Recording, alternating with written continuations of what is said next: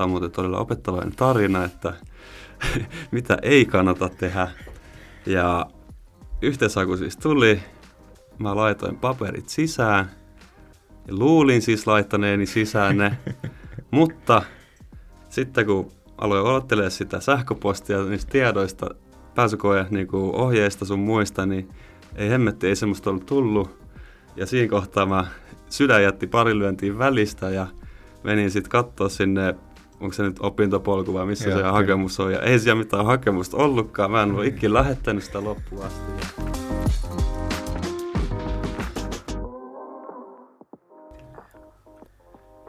Hei ja tervetuloa Medukate-podcastin pariin. Studiossa Markus ja... Minä olen Robin, terve terve. Tuttuun tapaa, molemmat ollaan täällä paikalla. Ei ole kumpikaan jäänyt. Auto alle. Niin, tai pois tästä jaksosta muuten vaan, kun ei kiinnosta enää. Joo. Mutta, mutta. Kuulijoilta on tullut aika paljon palautetta sellaisesta asiasta, minkä voisi ehkä vetää yhteen lausahduksella, onks musta tähän? Aika hyvin sanottu. Tai voiko mä päästä lääkikseen? Mä otan yhden kuulijan viestin tähän ihan suoraan. Hän toivoo, että viesti tuodaan esille anonyymisti, niin se hänelle suotakoon. Aloitin lukemisen itse lähestulkoon nolla pohjalta nyt syksyllä. Lukiosta valmistuin 2018 ja kirjoitin kemiasta B ja biologiasta C. En ole enää ensikertalainen. Olen paljon kamppailut itseluottamukseni kanssa, voinko päästä vai enkö voi. Ja tähän tuhrautuu aivan liikaa ylimääräistä energiaa. Miten saisin itseluottamuksen opiskeluun ja siihen – että minullakin on mahdollisuus päästä kouluun? Hyviä kysymyksiä.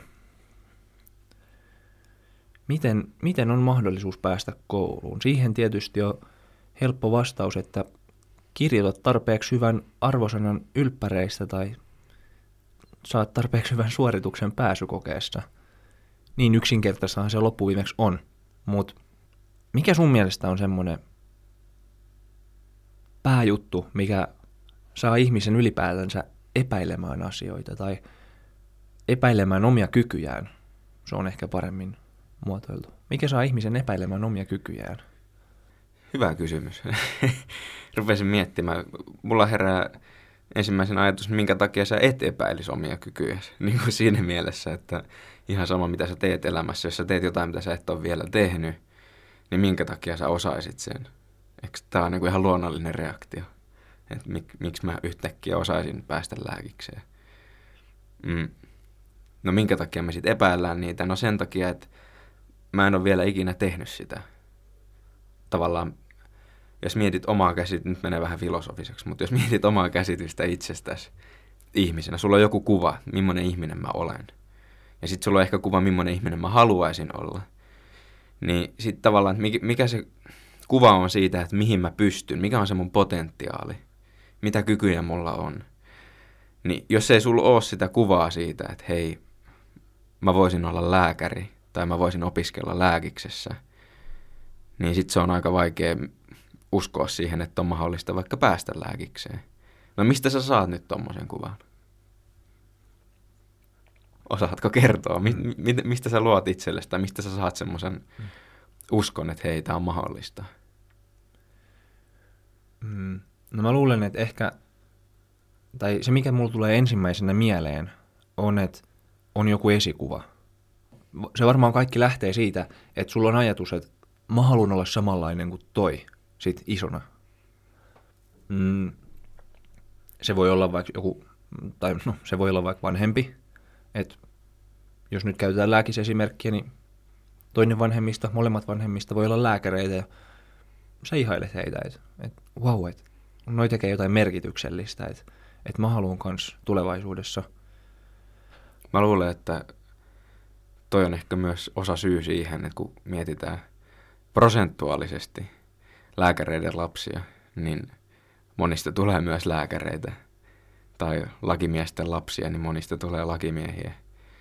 Niin se on ehkä just tämä, että kun sä saat sen mallin, sen esikuvan, pienestä asti sä kasvat siihen, että äiti ja isi tekee tota, tai niin, niin se, sit sä rupeat ehkä myös a, niin kuin alitajuisesti luomaan itselle semmoista, että no toi voisi olla semmoinen, mitä mä voisin myös tavoitella, koska niinhän sä teet lapsena. Mm. ja Tekeekö ehkä... vauvat sitä myös siinä, kun ne konttaa tuolla lattialla ja katsoo, että äiti ja isä kävelee kans, pitäisikö muunkin yrittää? niin, niin, siis kyllä, nimenomaan. No. Joo. Ehkä, eh, niin, varmaan samalla mekanismilla mä ajattelen, että, että se toimii. Mutta mitäs sitten, kun sun vanhemmat ei olekaan lääkiksi? Mistä sä sitten niin. saat sen? Voihan se olla joku kaveri. Mm. Mitä nyt tulee mieleen, niin voihan se olla vaikka joku telkkarisarja, että sä näet, että, että lääkärit tekee jossain viihdesarjassa töitä ja se näyttää siistiltä ja hei, mäkin haluan. Niin. Mm, mitä vielä? Joku muu julkisuudesta tunnettu henkilö voisi olla esimerkiksi mahdollista, että vau, että ihmiset katsoo tota ylöspäin ja, ja hän tekee tosi merkityksellistä työtä, vaikuttaa positiivisella tavalla monien elämään. Mäkin haluaisin joku päivä pystyä tohon. Jep. Ehkä niin jos vedän yhteen tuosta just se, että sun pitää, tai pitää, mutta sä näet jossain, että joku toinen tekee sitä. Mutta sitten, jos et sä näe sitä tavallaan, kukaan muu ei vaikka tehnyt sitä aikaisemmin, niin se on tosi paljon vaikeampaa nähdä, että se on mahdollista. Edes kuvitella, että tuommoista voisi tehdä, jos jokin kukaan on vielä tehnyt sitä. Se on paljon helpompi nähdä just, niin kuin sä kuvasit. Joku toinen ihminen tekee sitä. Mäkin voin tehdä sitä. Mm. Toi tekee tota, ihmiset reagoi siihen noin. Mä ajattelen siitä noin. Hei, mäkin haluan. Ja se on aika semmoinen lu- luontainen tapa. Mut, niin ja sitten, sori keskeytin, mutta sitten myös, että jos siinä, mitä sä näet, että vaikka joku toinen tekee, ja jos siinä tekemisessä tai olemisessa tai siinä, mitä sä siinä ihmisessä tai no, mitä sä siinä näet, niin jos silloin vielä joku henkilökohtainen merkitys sulle – tai joku, mikä herättää sun mielenkiinnon, niin sehän vaan vahvistaa sitä, että, että mäkin haluan. Että...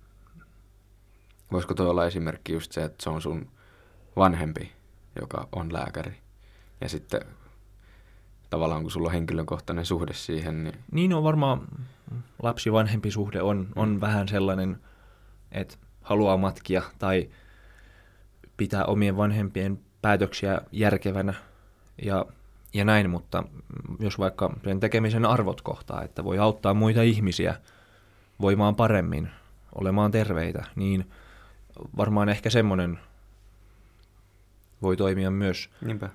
Mutta jatka ihmeessä, kun keskeytin sut.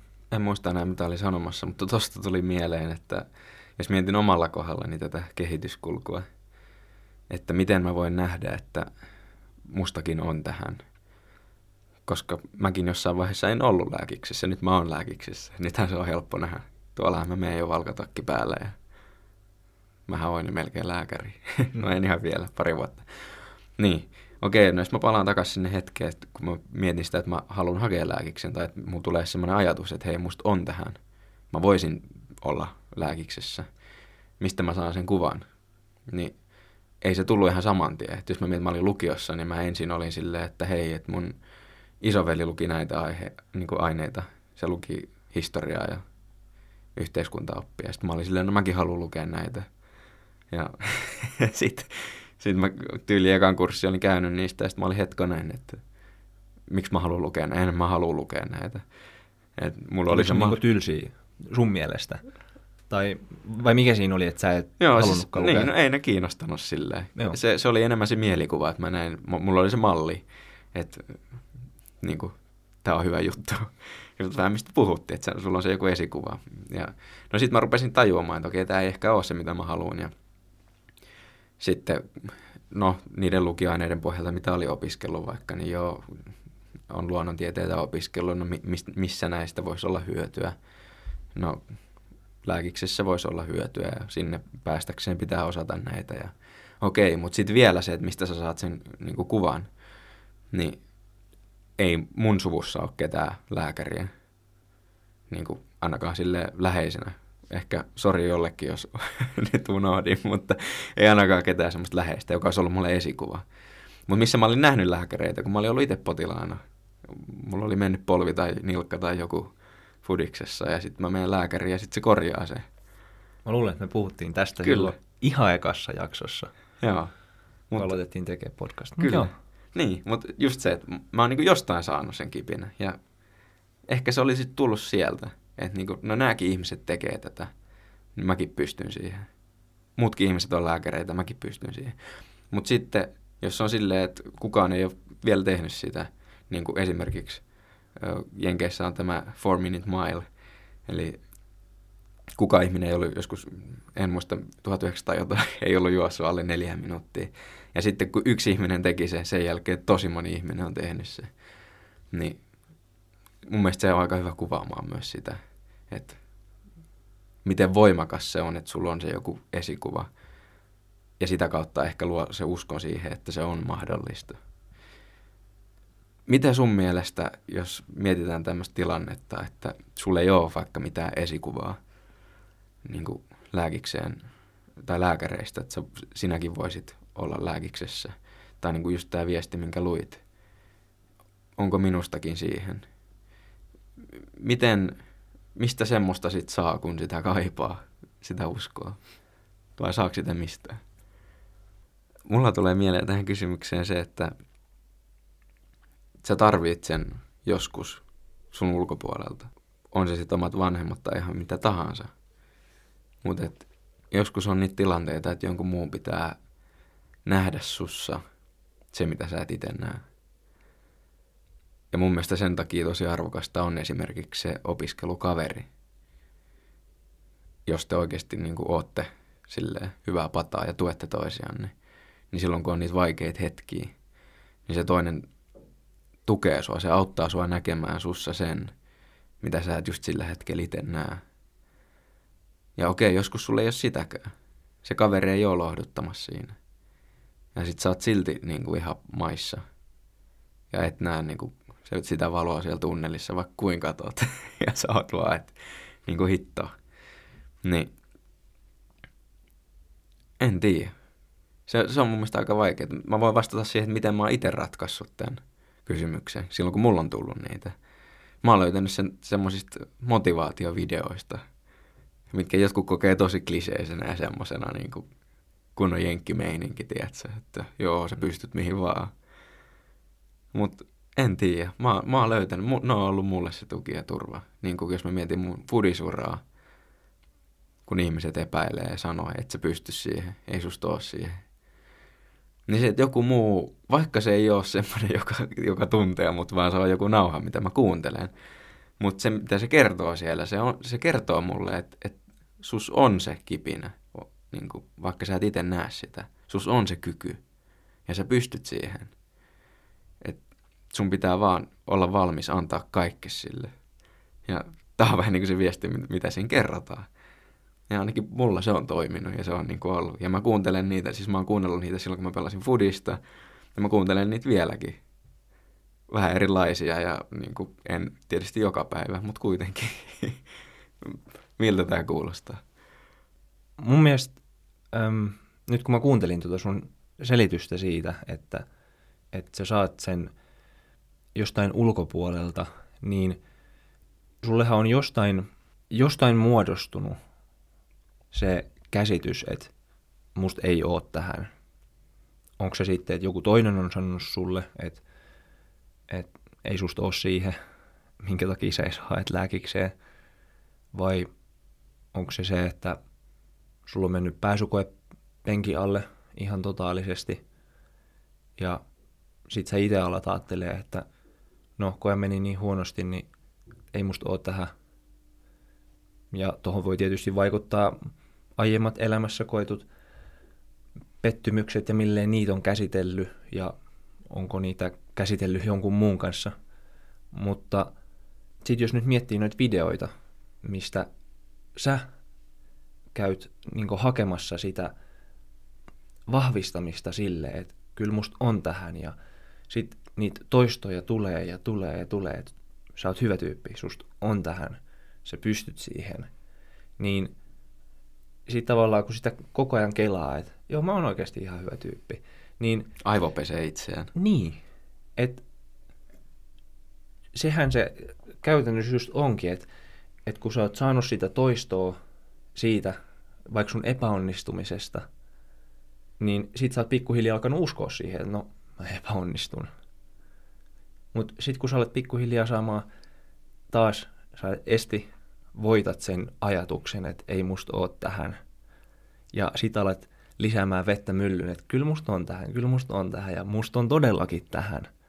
Kun tulee koko ajan, niin kun ne ajatukset toistuu ja toistuu ja toistuu ja sä koko ajan vahvemmin näet, että, että kyllä musta on tähän. Että todellakin, että mä, mä menen lääkikseen. Niin miksei? Miksei noi videot voisi toimia? Ihan hyvin. Miten, miten sä oot sitten ratkaissut nämä tilanteet, jos et saa kuunnella videoita? No, myönnetäkö, myös mä oon sortunut noihin. no, sor- Puhuit siinä ihan niin kuin tosi kaukana susta. sortunut ja sortunut, mutta siis on, on itsekin kyllä kuunnellut noita, en ehkä samalla tavalla tai samoissa määrin kuin sinä, mutta toki mulla on ollut mun vanhemmat tukena ja mun pikkuveli tukena sanomassa, että kyllä mä pystyn siihen mä, ja tsemppaamassa mua, jos on ollut vaikeita hetkiä vaikka huonosti menneen pääsykokeen jälkeen. Mutta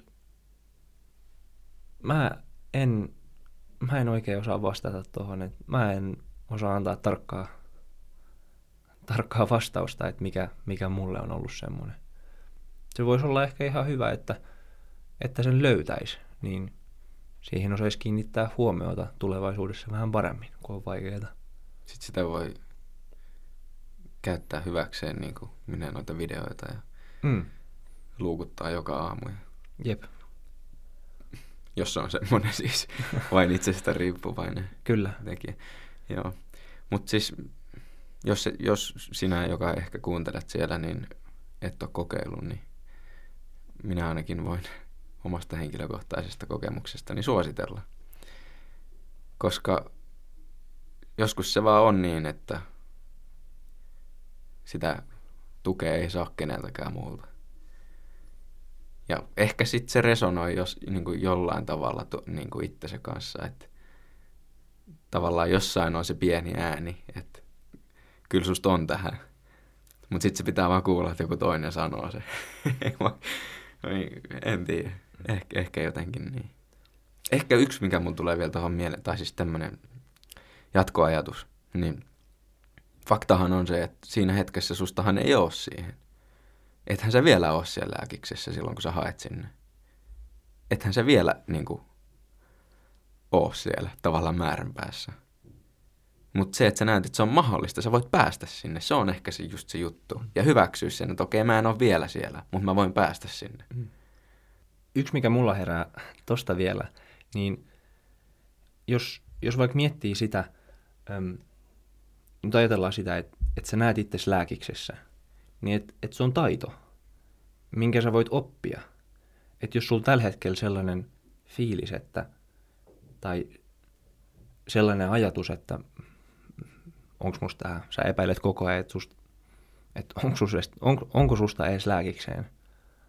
Ja jos sulla on tollainen epäilys itsestäsi, niin varmasti siellä jossain taustalla on se, että sä mietit, että musta ei ole tähän. Mutta jos sä sit opettelet sitä taitoa, että, että mä näen itteni lääkiksessä, mä osaan nähdä itteni lääkiksessä, vaikka sitten katsomalla motivaatiovideoita, että missä hoidetaan koko ajan, että sä oot hyvä tyyppi, susta on siihen, ja sitä kautta harjoittelet koko ajan näkemään itse siellä, niin joku päivä sä osaat nähdä itse siellä lääkiksessä.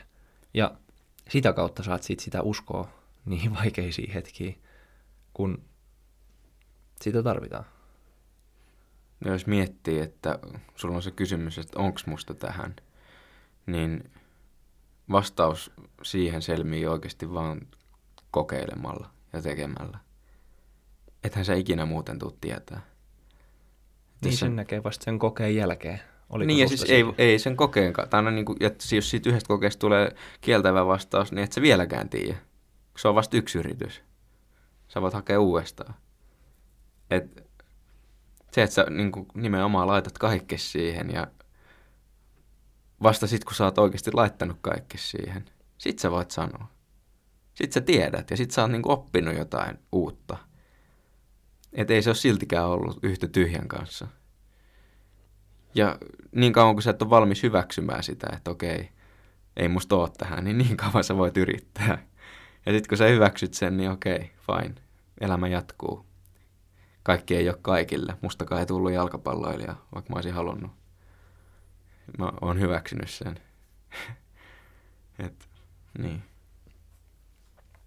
Eli päivän teemana on vähän tällainen niin itsensä uskominen ja, ja jos me mietitään nyt vielä tuota meidän kuulijan tarinaa tai viestiä meille, että onks musta tähän, niin, niin, niin totta kai se riippuu ihan susta itsestään, että osaako nähdä itsesi lääkiksessä, uskallaksä sä yrittää ja uskallatko myös ottaa sen riskin, että sä voit epäonnistua? Mitä se epäonnistuminen sitten merkkaa sulle? Onko se maailman loppu, jos ei se ensimmäinen koe tuota tulosta vai ei? Niin, niin. Mun mielestä ehkä, ehkä ratkaisu niin kuin, tossa on se, että no totta kai sä mietit sun lähtökohti, sä peilaat niin, että onko tämä nyt mahdollista vai ei. Mutta se ratkaisu on ehkä se, että sä mietit, että mitkä asiat, mihin mä voin vaikuttaa. Sä et voi vaikuttaa siihen, mitä on tapahtunut. Että sä et vaikka mennyt lukioon ja nyt sä haluaisitkin lääkikseen. Tai sä kirjoitit huonot arvosanat ja nyt sä haluaisit lääkikseen. No, mä oon kirjoittanut huonot arvosanat, voiko mä edes päästä? Niin sillä ei ole väliä niin kuin siinä mielessä, että koska se on jo tapahtunut. Sä et voi siihen vaikuttaa, mutta se mihin sä voit vaikuttaa on tämä hetki. Ja sä et voi myöskään vaikuttaa siihen, että mitä tapahtuu tulevaisuudessa. Vaan sä voit vaikuttaa siihen, mitä sä teet nyt. Ja niin kuin mun mielestä se on ehkä se avain siihen onnistumiseen, että sä teet nyt sen, mitä sä pystyt. One, two, three, four.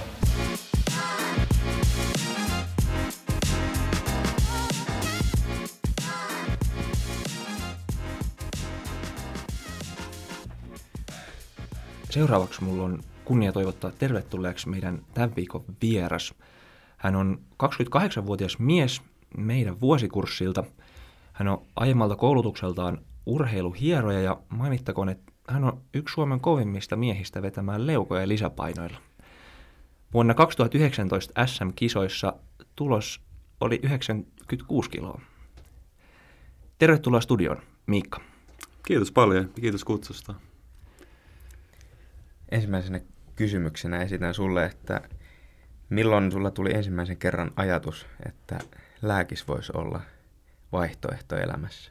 Hmm, hyvä kysymys. Ja tota, kyllä sitä ehkä joskus tullut ajateltua, mutta ei, ei olekaan tiennyt, että tämmöinen on mahdollista hakea, jos ei käynyt lukiota.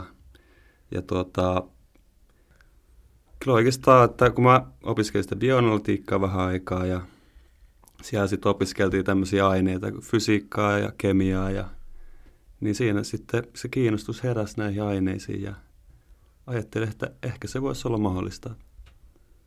Joo, sä mainitsit, että ei ole lukiopohjaa, niin kerro vähän, mitä sä oot tehnyt yläasteen jälkeen?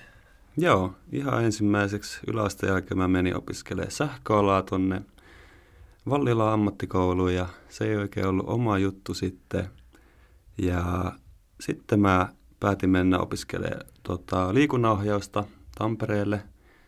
Olin siellä vähän aikaa ja sekään ei oikein sitten ollut oma juttu ja ehkä siinä kohtaa enemmän se oma, oma urheiluura oli kiinnostavampi kuin sitten muiden ohjaaminen. Ja sitten mä menin kymppiluokalle vähän korottaa tota yläasteen numeroita. Ja sen jälkeen mä menin opiskelemaan urheiluhierojaksi.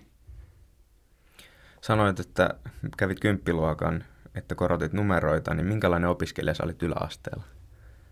No, koulutut ei siinä kohtaa ihan hirveästi kiinnostanut nuorta miestä ja kyllä niin se urheilu, urheilu ja musiikki sitten, mikä kiinnosti siinä kohtaa ja se näkyy myös sitten niissä numeroissa, että ne oli sitä ysiä ja kymppiä ja muut, no muut numerot oli sitten sitä kutosta tai seiskaa. Mä vähän äsken paljastin, että sä oot paljon vedellyt leukoja sun urheiluuran aikana ihan menestyksekkäästi, niin mitä kaikkea muuta sä oot tehnyt urheilun saralla? Joo, mä oon, mä oon pelannut tota ihan pienen jalkapalloa vähän aikaa ja sitten jääkiekkoa pelannut pide, vähän pidemmän aikaa ja jääkiekko lopetin ehkä tuossa 15-vuotiaana ja sitten aloin noita kamppailuja harrastaa ja vapauttelua ja painia ja enemmän käymään salilla ja nykyään se on sitten vasta salilla käymistä. Sanoit, että luken jälkeen menit sinne sähköalan opiskelemaan ja sitten se ei ollut oikein oma juttu, äh, siis yläasteen jälkeen Joo. menit sähköalan opiskelemaan, se ei ollut oma juttu. Minkä takia sä päädyit sinne? Oliko se semmoinen, että mä en nyt tiedä mitä mä teen, niin mä nyt menen tänne, koska joku kaveri menee vai mitä siinä tapahtuu? Joo, se oli nimeä, nimenomaan joku tämmöinen juttu ja olisiko yläasteen Opo, Opoakin niin kuin sanonut, että haluaisiko se kokeilla tämmöistä ja eikä nyt ni, niillä numeroilla ei ollut hirveästi muuallekaan asiaa, niin Joo. sitä mentiin sitten kokeilemaan. Ja ei ollut oma juttu. Kauan sä ehdit opiskella sitä? Olisikohan mä vu- vuoden ollut siellä. Että Mikä sitten vei sut opiskelemaan liikunnanohjaajaksi sen jälkeen? hmm. Se niin kuin urhe- urheilu kiinnosti ja liikunta ja ajattelin, että voisiko se olla semmoinen ammatti, mistä tykkäisi sitten. Että, että kun semmoisista asioista tykkää, niin ei se sitten kumminkaan ollut se juttu. Niin, että se vähän, vähän yhdisti sen, että kun sä sanoit äsken, että, just, että sä tykkäsit urheilla, niin sitten okei, okay, miten urheilu voi yhdistää tämmöiseen johonkin ammattiin, niin oliko se sitten sitä kautta? Joo, kyllä, joo. kyllä. Ja sitten se ei kuitenkaan ollut se juttu, sä vähän sanoit tuossa aikaisemmin, että sä et halunnutkaan tai et tykännytkään ehkä siitä niin paljon siitä muiden ohjaamisesta kuin siitä, että itse tekee sitä. Että oliko se sitten kanssa se tekijä, että kun sä sen hoksasit, että sä sitten päätit sen lopettaa sen. Joo, kyllä. Joo. Öm, no, sit sä mainitsit, että menit kymppiluokalle ja sen jälkeen tuli hierontakoulu. Joo. Miksi menit kymppiluokalle? Sekin oli ehkä vähän semmoinen, ostettiin aikaa sillä ja mietittiin taas vähän aikaa, mitä halutaan tehdä ja kyllä se oli ihan hyvä, hyvä käydä siinä kohtaa vähän kertoa, että mitä se matematiikka on ja muut tämmöiset perusjutut ja kyllä se ehkä vähän, vähän kasvatti, kasvatti taas ihmisenä, ajatukset selkiytyi ehkä. Mm, no hierontakoulu, se kesti kymmenen kuukautta suunnilleen. Joo, Niin miten pitkään sä ehdit sitten tehdä töitä sen jälkeen, kun sä valmistuit, ennen kuin elämä vei taas seuraavan kappaleen pariin? Mm, joo, eli mä valmistuin sieltä 2013 ja sitten mä aloin tekemään niitä töitä. 2014 mä menin armeijaan ja mitä mä sanoisin? Kyllä mä nyt ainakin 2016, 2017, 2018 asti tein niitä. Että siinä samalla vielä kun menin opiskelemaan bioanalytiikkaa, niin Minkälaista se oli se hie- hierojana oleminen? Ol- oliko se semmoinen ihan mielessä? Kuitenkin aika pitkään teit, jos vertaa näitä joo. edellisiä asioita, mitä olet tehnyt tai olet vaihtanut tosi tiheeseen, niin tykkäsit ilmeisesti. Joo, kyllä se oli tosi mielenkiintoista ja kaikki ihmisen anatomia tämmöinen ja ihan mukava puuha. Siinä pääsee samaan rupattelemaan ihmisten kanssa ja ehkä auttamaankin niitä ja ihan, ihan mukava puuha. Kysyn vielä tuosta bioanalytiikasta. Miten sä päädyit sinne? Se on taas ihan erilaista kuin nämä kaikki edelliset. Niin. Joo, se onkin hyvä kysymys. tota, sisko, sisko oli just mennyt, tai hän opiskeli siihen aikaan suuhygienistiksi ammattiko, ammattikorkeakoulussa ja olisiko jotenkin sitä kautta sitten joku alkanut ehdottelemaan mulle tämmöistä, tämmöisiä aloja, että olisi kiinnostaisiko opiskella jotain tämmöistä. Että niin mä sitten menin kokeilemaan. Kauan sä ehdit yhden vuoden sitä opiskella? Joo, yhden vuoden, yhden vuoden opinnot kävin siellä avoimessa. Ja, Ja sitten sekään ei ollut oma juttu. En mä ehkä niinkään sano, mutta sieltä taas heräsi silleen, että, että vau, että tämmöisiä aineita, fysiikka, kemia, mitä ei ikinä ennen kokeillut kunnolla. Että, että olisiko vielä jotain muita tämmöisiä aloja, että missä pääsisi kunnolla tekemään näitä asioita. Heräskö siellä sitten ajatus siitä, että voisi hakea lääkikseen? Kyllä, se ehkä alkoi vähän kyteä siellä sitten. Ja miten tota, mistä sä sait sitten sen viimeisen kipinä, että jos nyt miettii sitä, että sä, sen yhden vuoden opiskelit siellä, että sä sitten lopulta teit sen päätöksen, että okei, mä haen sittenkin lääkikseen vielä niin kuin tästä seuraavana steppinä, niin oliko jotain semmoista käännekohtaa, minkä pystyt nimetä siinä? Joo, se ei, se ei ehkä tullut ihan silleen niin kuin sormiin napsauttamalla. Mä niin kuin eka, eka mä aloin lukea niin kuin kaikki noi lukio matematiikan kursseja. Kävin pari, pari tota koettakin tekee tuolla aikuislukiossa ja sitten luin ne loput kurssit ihan yksin kotona ja se oli tosi mielenkiintoista ja mä olin hyvä siinä ja, ja tota, sitten mä, mulla oli yksi kaveri, kaveri opiskeli siihen aikaan hammaslääketiedettä Helsingissä ja hän sanoi, että, että, että eikö mua kiinnostaisi vaikka niin lääketieteelliseen hakea. Että, mä että mitä, että ei, en mä käynyt lukiota, en mä voi sinne hakea. Että, se oli, että, ei, ei, ei, sulla on toi hieroja tutkinto, että se on niin ammattitutkinto tai erikoisammattitutkinto, että sillä voi hakea. Sitten mä olin, okei, sitten mä otin siitä asiasta selvää, katsoin netistä ja näinhän se oli. Ja sitten, sitten mä aloin miettiä sitä, sitä asiaa ja aloin vähän niin kuin salaa lukea niitä tota, lukion kaikki fysiikan ja kemia ja pilsan kursseja ja olin sitten lukenut, lukenut tota, ihan, ihan en kerran niitä kaikki kursseja siinä kohtaa lukemaan loppuasti, kun hain sen ekan, ekan kerran sitten sinne. Vähän menin kokeilemaan, kokeilemaan sitä lääketieteellisen pääsykoetta ja, ja tota, menin sinne ja no en, en tietenkään päässyt sisään, mutta sain kumminkin jotain pisteitä, olin hyvin yllättynyt. Mä ajattelin, että ei tämä ole niinku ollenkaan mahdotonta, että mä pystyn tähän kyllä, että annatte mulle vähän aikaa, niin mä, te näette mut sitten siellä koulussa. Ja... Joo. Siis to, tosi siistiä. Mä vähän otan kiinni vielä tosta, kun sä sanoit, kaveri sanoi, että hei, että miten olisi tää lääkis. Ja olit ihan silleen, että hetkonen, että mä pystynkin hakemaan sinne, että ettei se ollut ajatellut. Mä mietin, mun oma isä ei ole ikinä opiskellut yliopistossa ja hän on kertonut just silleen, niin kuin omasta lapsuudesta, että ei ole nähnyt edes vaihtoehtona sitä, että voisi itse olla joskus yliopistossa. Tiesi totta kai, että jotkut ihmiset siellä on, mutta että niin itse olisi siellä. Niin ei edes näe sitä sellaisen vaihtoehtona. Että oliko tämä sun kaveri sellainen, joka vähän niin kuin avarsi sitä sun mieltä silleen, että sä pystyit näkemään myös itse silleen, että hetkonen, että okei, myös ihan konkretian kautta, että se on edes mahdollista hakea lääkikseen, mutta oliko se myös vähän semmoinen, että se antoi kipinää siihen, että tämmöisiäkin vaihtoehtoja on olemassa? Kyllä se vähän näin oli. Joo. Siistiä kuulla tollanen, tollanen tarina. Voiko ehkä niin miettiä, että hän jollain tavalla on toiminut jonkunnäköisenä esikuvana ehkä siinä prosessin varrella, kun olet vähän niin hakenut sitä omaa suuntaa? Kyllä, kyllä hän on toiminut varmasti. Joo. Öm, no, mites seuraava vuosi? 2017 ei tärpännyt vielä. Mites 2018 pääsykoe? Joo, silloin 2018 mä menin sitten valmennuskurssille ja tota, se oli ihan semmoista lähiopetusta. Se oli noin kolme kertaa viikossa ja neljän tunnin pätkiä ja sai tosi hyvä, tosi hyvä pohjan sieltä ja siellä kuului semmoisia tota, simuloituja pääsykokeitakin ja ne, niissä mä pärjäsin tosi hyvin ja sitten kun tuli tämä yhteishakuvaihe, tämä on muuten todella opettavainen tarina, että mitä ei kannata tehdä.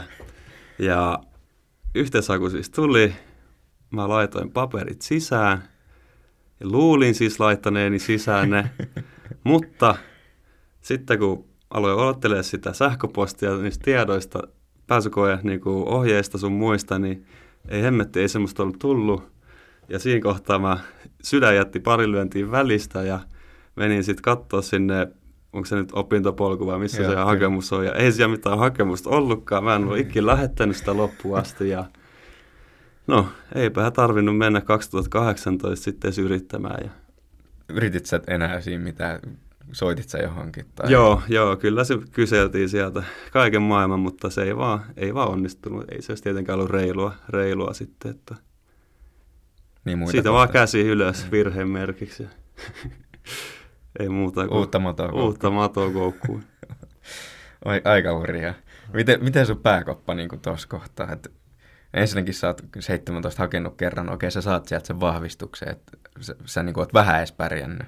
Niin kuin, on mahdollista 18, sä meet valmennuskurssilla, sä teet tuommoisen investoinnin siihen ja oikeasti käytät siihen ihan sairaasti aikaa ja sitten kämmää tolle, että et pääsee edes kokeeseen. Mi- miltä se tuntui? Mitä se No, niin- jos rehellisen on, niin hetken aikaa kyllä mietti, että en mä voi sisäänpäästä, jos en mä osaisi tätä hakemusta jättää oikein, että mitä ihmettä mä oikein puuhaan, mutta kyllä ei se kauan kestänyt, että mä tajusin, että, että ei tämä maailma tähän lopu, että ensi vuonna sitten sisään vaan. Rupesit sä sitten heti lukea, niin kuin, tai niin kuin jatkoiko lukemista? Miten pidit sä lomaa? Miten sä teit sit siinä vaiheessa? Olisinko mä ehkä pari, pari viikkoa ollut silleen lukematta ja tehnyt jotain muuta, mutta kyllä mä aika nopea sitten taas löysin itteni niiden kirjojen parista.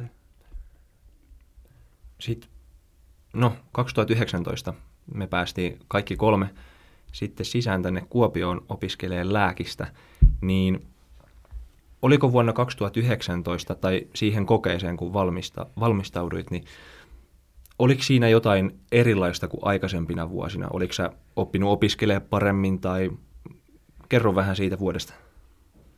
Joo, mulla on niinku vielä, sain sitten jatkaa niitä simu, simuloitu pääsykokeita se valmennuskurssin puolesta ja ehkä sitten oppi silleen priorisoimaan, että mitkä asiat on tärkeitä siinä kokeessa ja mihin pitää sitten panostaa. Että Minkälaista se sun opiskelu oli? Et niin jos nyt miettii ihan tämmöistä käytännön kannalta, miten sä oot rahoittanut sen, että sä oot opiskellut lääkiksen pääsykokeessa? Sulla on kuitenkin kolme vuotta mennyt siinä. Sä samalla tehnyt niitä hierojan töitä? Miten sä oot lukenut? Onko sulla ollut jotain lukusuunnitelmaa? Kerro vähän. Joo, kyllä niitä hie- hierojan töitä on siinä samalla tehnyt ja sitten ollut ihan varastollakin töissä ja, ja tälleen. Ja tota, no lukusuunnitelmia, jos mennään, niin semmoisia ei kyllä oikeastaan ollut, että se oli enemmän semmoista, että, että se fiilis, että mitä pitää tehdä, että mitä ei vielä osaa, niin siihen keskitytään ja ei siinä alettu mitään suunnittelemaan aikatauluja tai silloin luettiin kun kerettiin ja se nyt, se nyt sattuu olemaan sitten ehkä iltasi tai öisin tai aamulla aikaisin. Ja... Aika moista. Jos miettii nyt tuota 2018, sä olit siellä valmennuskurssilla, Joo. niin kuitenkin ainakin mä oon mieltänyt sen, kun mä oon ollut valmennuskurssilla, että se antaa vähän semmoista niin kuin, pohjaa siihen, jos miettii semmoista aikataulua. Koska jos sä mietit, mitä sun pitää osaa pääsykokeessa, niin siinä on aika monta lukiokurssia niin kuin, aika monesta eri aineesta. Että jos sä meet vaan tolleen heiluttele käsiin niin kuin silloin, kun huvittaa ja avaat kirjan jostain ja opiskelet vähän sitä, ja ainakin mulla tulee semmoinen ajatus, että miten sä saat varmistettua, että sä opiskelet ne kaikki kurssit ja niin kuin, just ne tärkeät asiat sieltä, miten sä saat sitä yhtään järjesteltyä, niin oliko se valmennuskurssi semmoinen, että se antoi sulle jotain rakennetta siihen, koit sä, että siitä oli hyötyä, vai oliko se vaan silleen, että opiskelet vaan sitä, mitä et osaa, niin homma hoituu? Joo, kyllä mä koen, että siitä oli tosi paljon hyötyä. Että varsinkin just ne simuloidut kokeet, että niissä niinku ta- tajus silleen, että mit, mitä asioita osaa hyvin ja mihin pitää vielä panostaa paljon. Ja kyllä se silleen selkeytti ajatuksia, että mitä, mitä pitää tehdä. Että Onko toi, sä nyt muutaman kerran kuvasit tota, että, että keskityit vähän niin siihen, mitä sä et osaa, niin onko se ollut sulle myös niin aikaisempien koulutusten ja sit myös ehkä niin urheiluuran kannalta semmoinen ajatustapa, mitä sä oot pyrkinyt käyttämään? No joo, kyllä se on, että kyllä nyt vahvu, vahvu tai tota heikkouksia pitää aina vahvistaa, mutta kyllä myös aina silleen, no urheilut on ehkä vähän eri asia, että siinä pitää enemmän myös käyttää niitä omia vahvuuksia, mitä sulla on paljon hyödykseen, mutta, mutta joo, kyllä. Mitä sä sanoisit nyt semmoiselle ihmiselle, joka miettii, että voiko mä päästä lääkikseen tai niin kuin, kannattaako mun edes hakea? Et miettii tätä sun tarinaa, että tämä on varmaan aika poikkeava semmoisesta ns. yleisestä tarinasta, mikä ehkä vaikka mun tarina on, että lukion jälkeen haet pari kertaa tai käyt korottaa arvosanoja ehkä nykyään.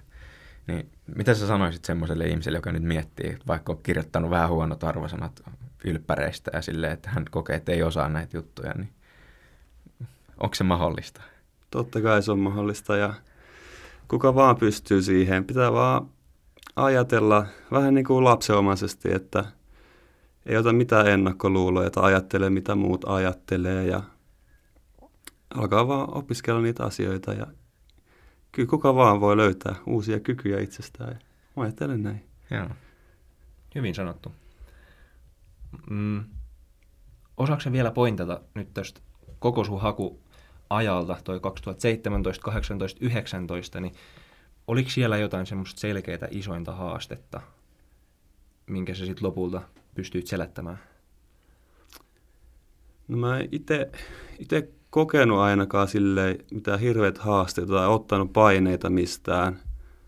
Mutta ehkä se isoin asia oli se ajankäyttö kumminkin, että se vähän niin kuin sit pakotti priorisoimaan niitä asioita ja keskittymään siihen, mitä ei osaa. Ja, mutta sen ei pidä antaa ottaa itsestään valtaa ja tehdä sen, mitä pystyy.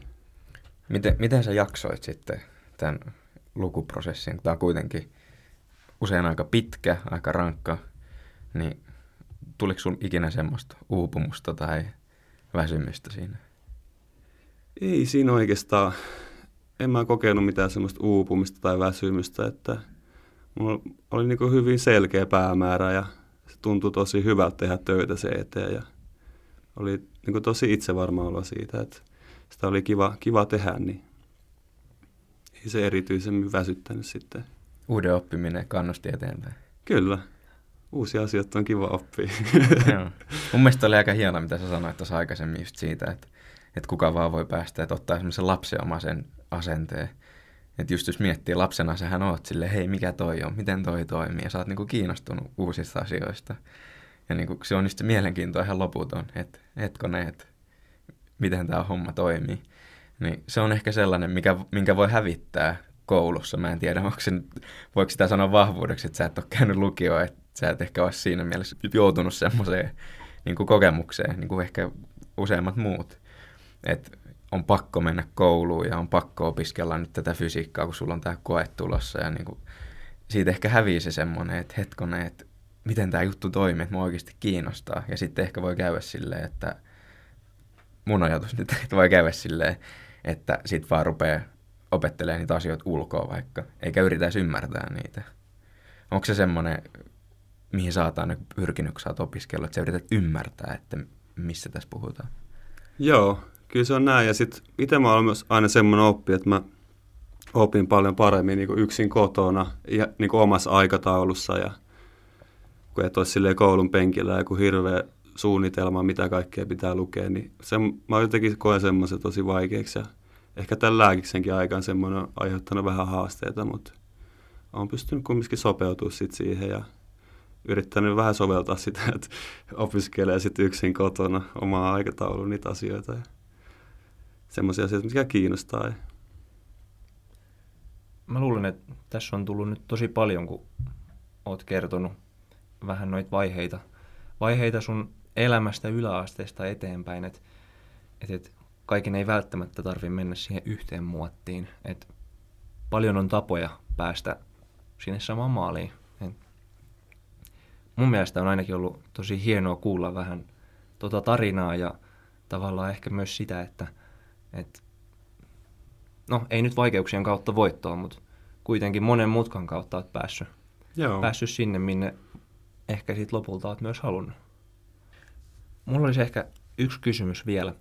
Sä mainitsit tuossa aikaisemmin jo, että sä teit sun hierojan työtä siinä samalla, kun sä luit pääsykokeeseen.